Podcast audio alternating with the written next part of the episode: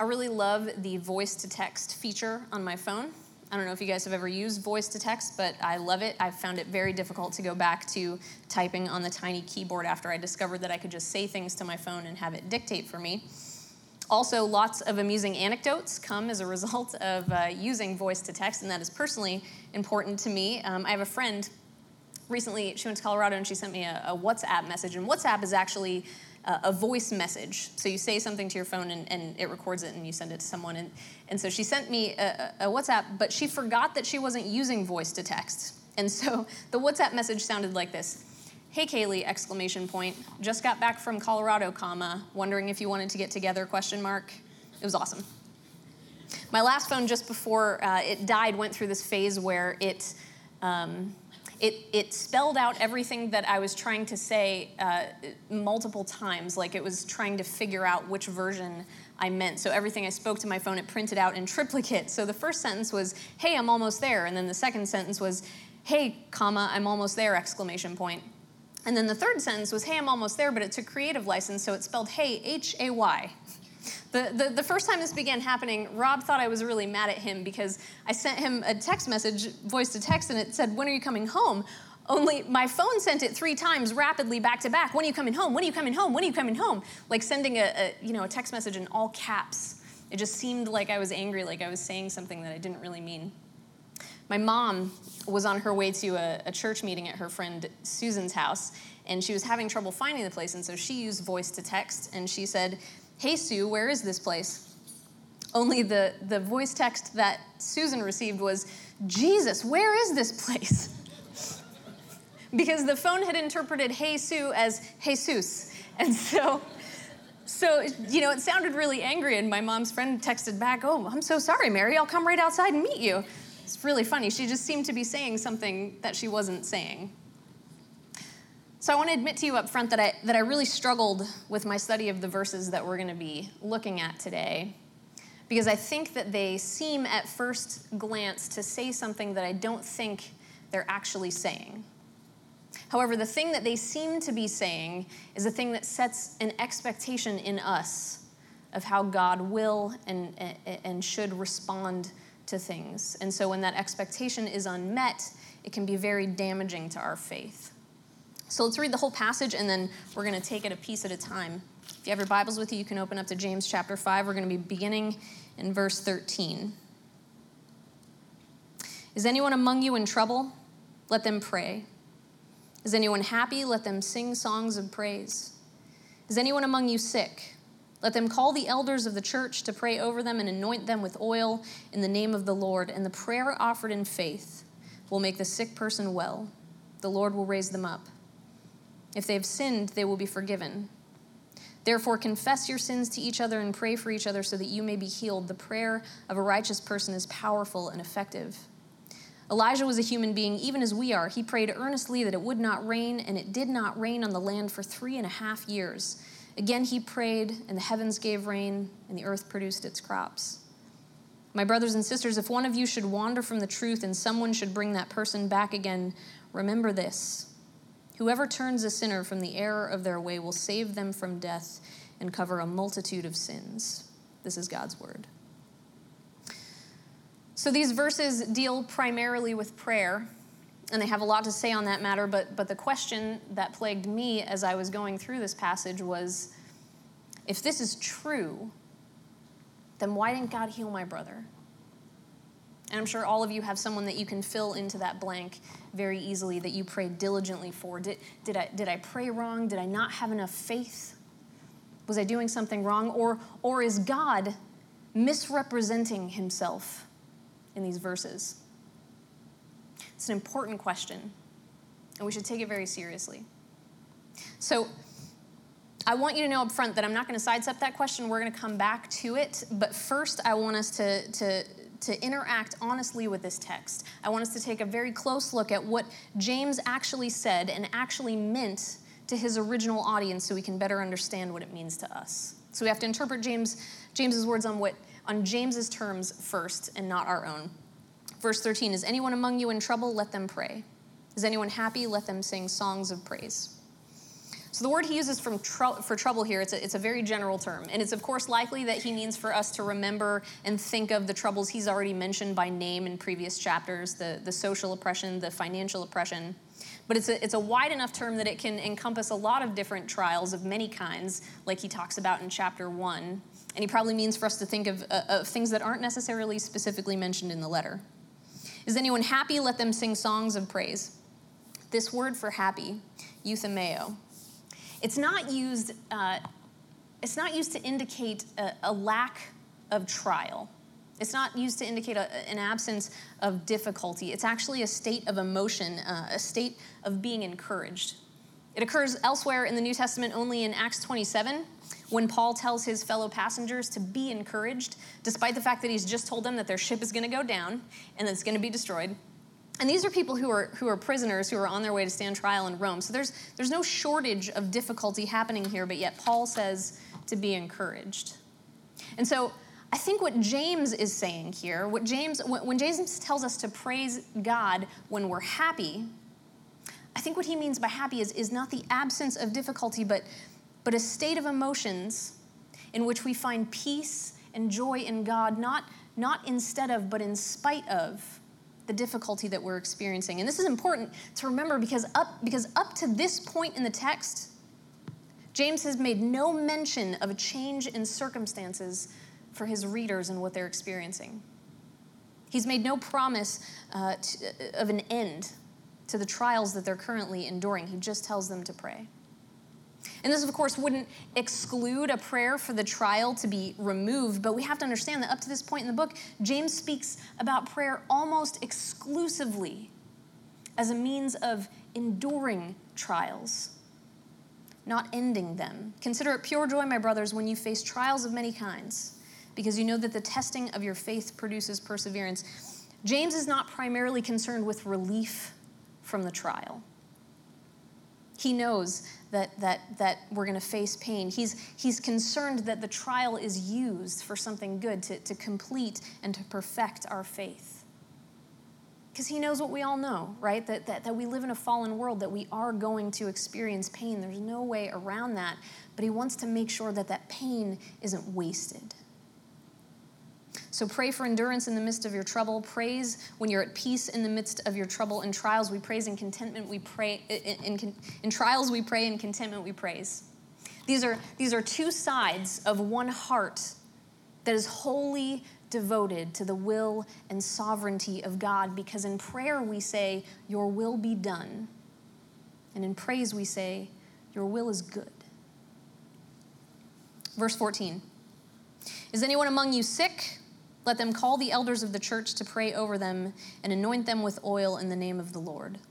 And the prayer offered in faith will make the sick person well, the Lord will raise them up. If they have sinned, they will be forgiven. So, this is the first time in this passage that James suggests the possibility of a change in circumstance. And this is really where the trouble starts for us, right? It, it, it, would be easier, I think, for us to just pretend like James is, is not really talking about physical illness, but, but rather a spiritual illness. Because we can't tell, you know, if someone has gotten spiritually better, we don't have that capacity, but we can certainly tell if their cancer went away, or if they got up and walked, or if their eyesight came back, or if their little baby made it out of the NICU. And so, so for Christians, I think there is this temptation to hyper spiritualize these verses so that these verses don't accidentally give God a bad name. We want to make excuses for him when prayer doesn't work. Well, yeah, you know, it says that he'll, he'll heal the sick, the prayer of faith will heal the sick, but it's not really physical illness. It's, it's like more of, a, more of a spiritual thing. So he's not failing us. We just can't see, you know, how, how he's healing us. And I think we do that out of a good place. I really do. But, but, but,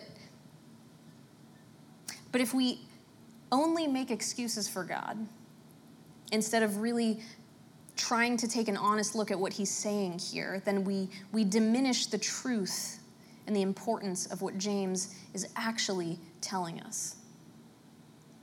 Because we're going to be people who don't get what we pray for sometimes.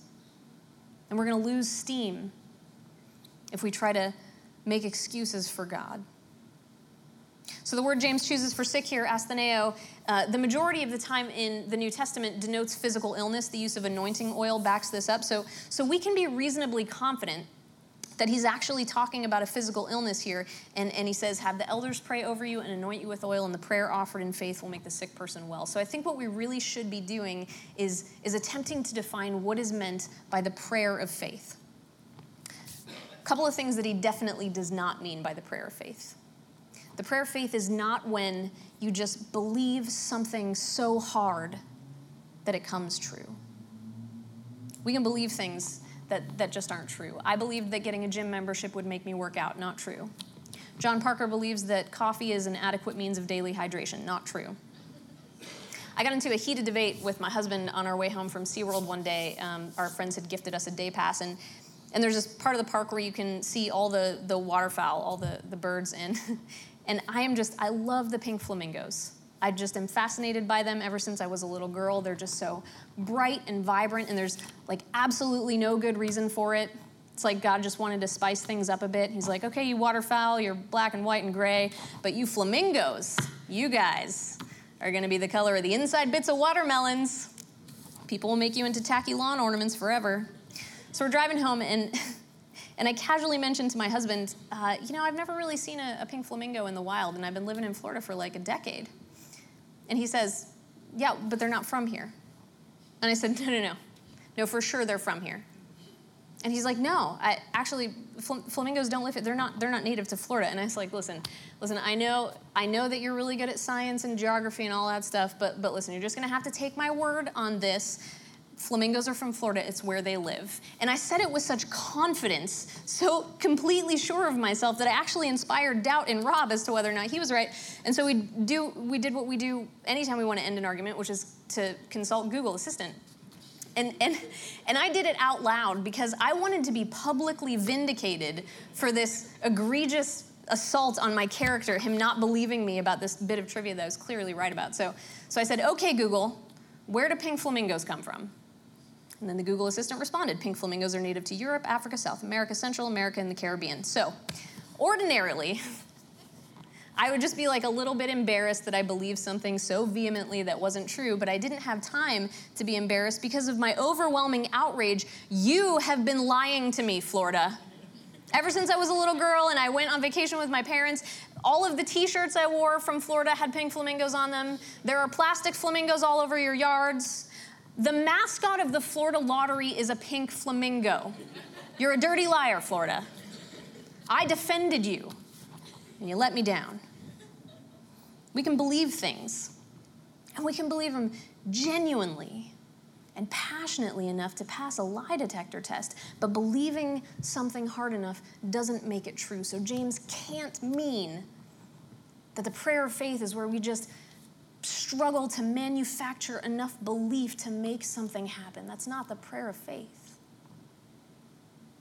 Another thing the prayer of faith is not it is not a prayer from the person with the most faith.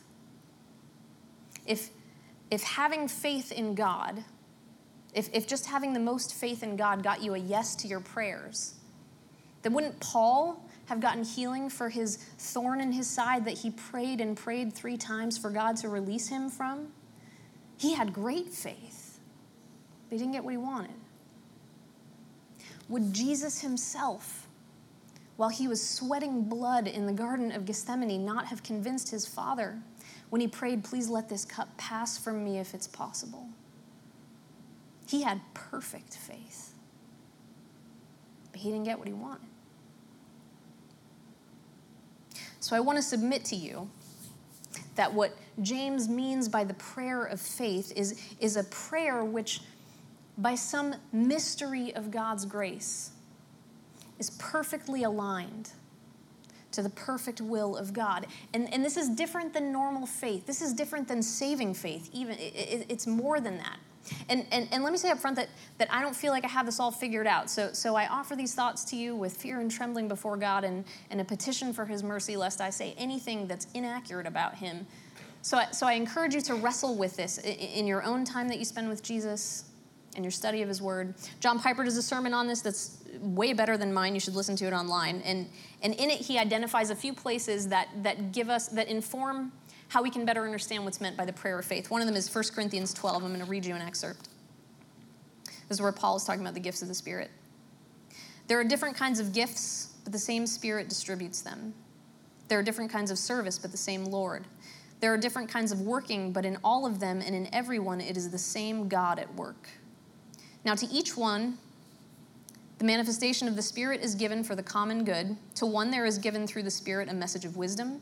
To another, a message of knowledge by means of the same Spirit. To another, faith by the same Spirit. To another, gifts of healing by that one Spirit. So Paul identifies faith as a gift of the Spirit. So again, this can't just be normal saving faith. This isn't a gift given to everyone. These are gifts in addition to salvation, given by the Spirit who has already accomplished salvation. This is, this is a special, supernatural gift of faith. And my best understanding as I've learned about this faith is that it is unqualified. It's not a skill, it's a gift from God in which He chooses to reveal to you with complete clarity a thing that He intends to do, where He allows you a glimpse into His intentions. And, and in that, you begin to pray that this intention is accomplished, and you can do so with utter assurance that it will be. This is what I believe James means by the prayer of faith, that special faith which is an insight into the intentions of God, a gift of the Spirit which cannot be compelled or manufactured just by believing harder. In these times, though they are few and far between, when our will and, and, and, and God's will, by the gift of His grace, somehow become aligned, our prayers really do have the power to heal. But this happens maybe a few times in someone's life, if at all because it's not a skill, it's not a guarantee, it's a gift from God given when and to whom He chooses. So, to answer your question, my question, the, the question that we brought to this text, you're not praying wrong. Your prayers and your faith aren't responsible for the fact that she didn't get better or that he didn't come home my prayers and my faith are not responsible for the fact that my brother didn't make it. And God, for his part, is not trying to deceive us. He's not misrepresenting himself in this passage. He's just saying something that I think is a lot more specific than I actually want it to be. My daughter, Ember, is really into playing catch right now. Uh, she wants to do it out on the porch. We sit in chairs, cross legged. She has this rubber ball, and we toss it back and forth. And she's a toddler. She's uncoordinated. She doesn't catch well. But if you asked her, she probably would tell you that she is an Olympic ball catcher because she never misses. The reason, however, that she never misses is that I throw that ball very deliberately, very specifically into the little pocket created by her crossed legs in that chair. I mean, she didn't even have to touch it. It's going to land there, it's going to stick. But she puts her hands down and she feels like she catches it and she's all excited. And I know she didn't know, but I know that her ability to catch that ball is entirely dependent upon me throwing it precisely where it needs to go. She's still catching it, but I'm throwing it in a way that makes that catch possible. You really can pray a prayer that really can heal the sick, that really does have the power to do that. But it's not a skill. It's a gift from God, and it's a gift you can actually receive, but, but He has to throw that gift to you just right. Sometimes I wish it were different. Sometimes I wish there was just a formula that, that, that if I could just figure it out, if I could just do it right, that, that I'd have a shot at God giving me what I asked for. But then I think back on my track record of decision making over my life, and I remember that we are deeply flawed human beings. We usually have insufficient knowledge, meaning we don't know what's needed, or we have insufficient wisdom, meaning we don't know what's right. So if God gives us what we want every time, I know there are times that if God had given me what I wanted, it would have ruined me in the end. This is why even Jesus prays as he's awaiting his crucifixion, not my will, but thy will be done. And he teaches, it to, teaches us to pray it in the Lord's Prayer because he knows that, that, that we are creatures who grasp and grasp for control. And so we need to be reminded daily that we pray to a God who does actually know better and can actually do better than us. Why would we pray to a God who has perfect wisdom but not the power to act? Or why would we pray to God who has perfect power but doesn't know what's best? The very act of praying itself, that exercise is an admission that there is someone who is perfectly wise and perfectly powerful at the same time. It's just not us. It's just not us. That doesn't mean your prayers have no effect. You should absolutely pray for what you hope will happen. We should tell God everything. We should pray for the things we're so desperate for that we're afraid to pray for them because we don't want to face the disappointment if they don't happen. We should pray for the deepest desires of our hearts. And we don't have to have some special insight about whether or not that, that, that they're in line with God's will because prayer itself is always in line with God's will. Prayer itself is, is a means of cultivating intimacy with God. Even if it doesn't change our circumstances, it always changes us. You understand? Even when prayers don't change the situation we're in for the better, they always change us for the better. That's why we don't put our, our faith in the prayer we pray, but the one to whom we pray it. That's why we don't put our faith in our prayer, but in Him. We don't put our faith in, in, in that He will give us what we want, but that what He wants to give us is good. So keep praying. Because we don't know, you know, we don't know when, when our prayers will simply make us better or by that special gift of faith they'll make the ones we love better. Miracles still happen. We just shouldn't make them idols that make or break our faith. God, God clustered his healing miracles around very significant turning points in Scripture. Moses, Elijah and Elisha, uh, Jesus and the prophets, he, he used miracles to, to confirm his servants to the world, to give credibility to them.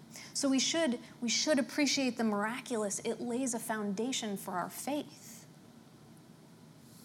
But we can't use God's miraculous response in one situation to set our expectation for how he will respond in every similar circumstance.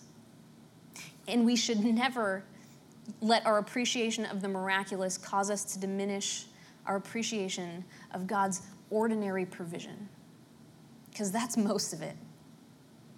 Every bit of uncooked broccoli, every bit of lukewarm water when we're getting a shower, every bit of water from the tap Every good gift comes down from the Father of the heavenly lights, who does not change like the shifting shadows. The miraculous gifts may lay a foundation for our faith, but it's the good gifts that nurture it. Verse 15 And the prayer offered in faith will make the sick person well. The Lord will raise them up. If they have sinned, they will be forgiven. So the use of the, of the, the, the word if here if they have sinned, they will be forgiven. This is really important because uh, we can see in scripture precedent for, for some physical illness that, that is caused by sin but we see much precedent in scripture that, that physical illness is not a result of sin not a direct result of sin.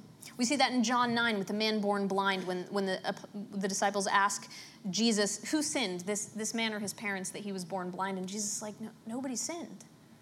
I did this for god's glory. This happened for god's glory. And so so, so he's teaching us in that moment that we cannot attribute someone's lack of receiving healing directly to some unconfessed sin or to some weak faith. And I think he does this. I think James throws this in there to protect sick people and people who are struggling with weakness of many kinds from, from probably well meaning Christians who just give them a little bit of bad information and lead them to believe that, that, that Maybe they just don't have enough faith to receive the healing that God wants to give them. And then you have someone who's already sick, can't get out of bed, and, and now they are smothered in guilt because they, they, they feel like they don't even have the faith to receive God's healing. Parenthetically, one interesting thing uh, to note in this text is that the faith of the person being prayed for is never mentioned. It's, it's the faith of the prayers, not the prayees, that is effective or not. So if we want to go tell Sally who has pneumonia that, that she just has to believe hard enough and God will grant her request, what we also have to tell her is that it's us who have to believe hard enough, not her. See if you'll find a preacher who will advertise that kind of responsibility. Verse 16, therefore confess your sins to each other and pray for each other so that you may be healed. The prayer of a righteous person is powerful and effective. One point of clarity on this he, he almost certainly does not mean that we should go find strangers and confess our secret sins to them. Um, that, is, that is not what he's instructing us to do. He, he probably means that we should go to the person whom we have sinned against and confess our sin to them and that there will be a mutual healing there. And, and to be honest, that's not all that supernatural. It's confession, it's humility, it's forgiveness, it's, it's, it's mutual encouragement and prayer. Of course, that brings healing. Certainly in the spiritual sense, but also in a really practical sense. Two people are reconciled, the rift in the community is, is, is healed, which brings unity which is something that the New Testament writers are constantly calling us to. Then James tells us that the prayer of the righteous man is powerful and effective. And I think at this point, a lot of us disqualify ourselves because of that word righteous. We're like, well, okay, my prayer is not powerful and effective then. But stick with me. The word that he uses here for righteous is a generic word, it, it simply means anyone who by faith in Jesus are covered in his blood and therefore made right before God. This is anyone who has faith in Jesus. That's what, that, that's what becoming righteous is. So, so, so our prayers, he's saying that our prayers are effective, and he uses, he uses Elijah to underscore this point. Verse 17 Elijah was a human being, even as we are. He prayed earnestly that it would not rain, and it did not rain on the land for three and a half years. Again, he prayed, and the heavens gave rain, and the earth produced its crops. And I know what you're thinking. Okay, it was Elijah. He's like the guy, and he was carried away to heaven on chariots of fire. Bum, bum, bum, bum, bum, bum. But listen, Elijah had tremendous highs and lows of faith. He could be incredibly bold. He could. He, he brought a, a little boy back from the dead. He called down fire from heaven. But then a few verses later, the queen threatens him and he flees into the wilderness, goes into a cave, and, and prays that God will end his life. He has incredible highs and lows of faith, high highs and, and low lows, just like we do. But he was righteous, made right before God, just like we are, and therefore his prayers were effective. Therefore, your prayers are effective. Therefore, my prayers are effective. Verse 19 My brothers and sisters, if one of you should wander from the truth and someone should bring that person back, remember this. Whoever turns a sinner from the error of their way will save them from death and cover over a multitude of sins. So I think these, these last verses can seem a little disconnected, but, but I would argue that they're very much connected in as much as that James, throughout this passage, has given us several examples of how we can fight for one another as brothers and sisters in Christ. In verses 14 and 15, he, he tells us how to fight for the brother who reaches out to us in physical illness. In verse 16, how to fight for the brother who reaches out in spiritual illness. And here in the conclusion, he tells us how to fight for the brother who does not reach out in his illness at all. James is reminding us of something really important here that there really is a final judgment. And I think Zach's right. I mean, he, he doesn't really ever let anyone off the hook. He doesn't sugarcoat any of this. He's saying there is a choice. There's a choice between life and death, a, a line that we cross and we cannot uncross. To live eternally in God's grace or to eternally perish. He's reminding us that there really are stakes that matter and we have to fight for one another. We have to be a community that fights for one another. Our, our faith is, is personal, but it's not private. It was not meant to be done alone. And listen, if you're not a Christian, I, I know that Christians can be real bad at this. I know that we can be super awkward when we're talking about God. a few years ago, I was on a plane uh, coming into Orlando, and the week before, um, we had a, a, a, brilliant seminary professor who's also very eccentric preaching here, Bob Tuttle. And, um, and he was telling a story about how he had uh, witnessed to this man on a plane and how he kind of always does that. And I'm thinking, gosh, I, I really need to tell people on planes about Jesus. They can't go anywhere even if they want to, you know? And what if the, what if the plane crashes? and then we all die. And I didn't tell them about Jesus. I got to talk to people on planes about Jesus. So, so I'm on this plane, and we had about an hour left on the flight, and suddenly I realized, oh, I'm supposed to talk to people on planes about Jesus. And so there's a guy next to me, he's probably 40, 45, uh, wearing a football jersey, looks pretty harmless. And then I realize he's probably going to die and burn in hell if I don't tell him about Jesus immediately, right now. So I just start to sweat.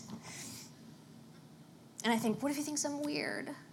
And I go through probably 30 minutes of worst case scenarios in my head. And I look at my watch and I look at the man and I sweat. What if he's a Muslim? What if he's offended by what I'm saying to him? It's another question I ask, and I think, okay, I'm, I'm, I'm projecting religious characteristics onto someone I don't know other than the fact that they are a Tampa Bay Bucs fan. So just let's let it go, Kailey. Look at my watch, look at the man, I sweat. What if he eats Christians? Okay, all right, now just, I'm, I'm really freaking out. There's no reason for this. I just need to calm down, just pull it together, just do it. It's gonna be fine. So I turn to the man, and just as I turn to him, I feel the, the jolt of the plane landing, and I realize that I have only moments left for this life saving conversation for this young man. And so I tried to condense all of the stuff that I have to say into the smallest amount of words possible. So I tap him on the shoulder, and he pops out his earbud, and he's like, Yeah? And I'm like, Excuse me, do you have any questions about Jesus? and he's like, Nope. Pops the earbud back in, proceeds to avoid eye contact with me for the rest of the flight. Do you have any questions about? I'm so weird. I'm the worst. I'm the reason that people think that Christians are weird. It's, it's me. Though I do believe I prompted that man to pray. I think his prayer was, Thank God that's over. It's the same prayer that Zach prayed when he finished his final James sermon. I'm so sorry. We're not good at this. We're not always good at this. We, we might seem like we just want you to believe what we believe so that you, you know, will follow our rules. And, and maybe that's true sometimes. There are jerk Christians just the same as there are jerk atheists and jerk Buddhists. But here's the thing if, if you meet a Christian and they seem completely uninterested in telling you about Jesus or what Jesus has done for them, then, then I think you've actually met a, a, like a way worse jerk. Because un, unless our faith is just a hobby, then it means we actually believe there is a real heaven and we actually believe there is a real hell and that there is a real Savior who is the only way to get us to the right one. And if we really believe that and we don't seem interested in sharing that saving knowledge with you, then, then we've just decided that our mutual comfort is more important than your eternity. That's the least loving thing that anyone could possibly do. We don't always do it right. We don't always do it tactfully. The church is full of very flawed people like me. But if someone you love wants you to love Jesus, then I beg you to just, to just be forgiving of the awkward and ridiculous ways that we sometimes go about it. Most of the time, it is just as painful for us as it is for you, but I assure you, it is a labor of love. Not everybody has someone who's willing to fight for them, you know? If somebody brought you here, if they tell you what Jesus has done for them, even at the risk of your rejection, you have someone who's willing to fight for you. Not everybody has that. And if you already know Jesus, be that person for someone. And get, get people to fight for you too. You need people to fight for you too. We all have doubts and relapses and weak moments when our prayers go unanswered and, and we begin to wonder if it's worth it to keep trying at all. We need people to fight for us. Again, our faith is personal, but it was never meant to be private. It's meant to be done together. We become stronger together. So, so don't make yourself unrescuable. Don't isolate yourself eh, eh, eh, to protect yourself from being found out and make yourself unrescuable by never telling anybody you need help. Be that person. Find that person. Because there really is a final judgment. And there really is a Savior.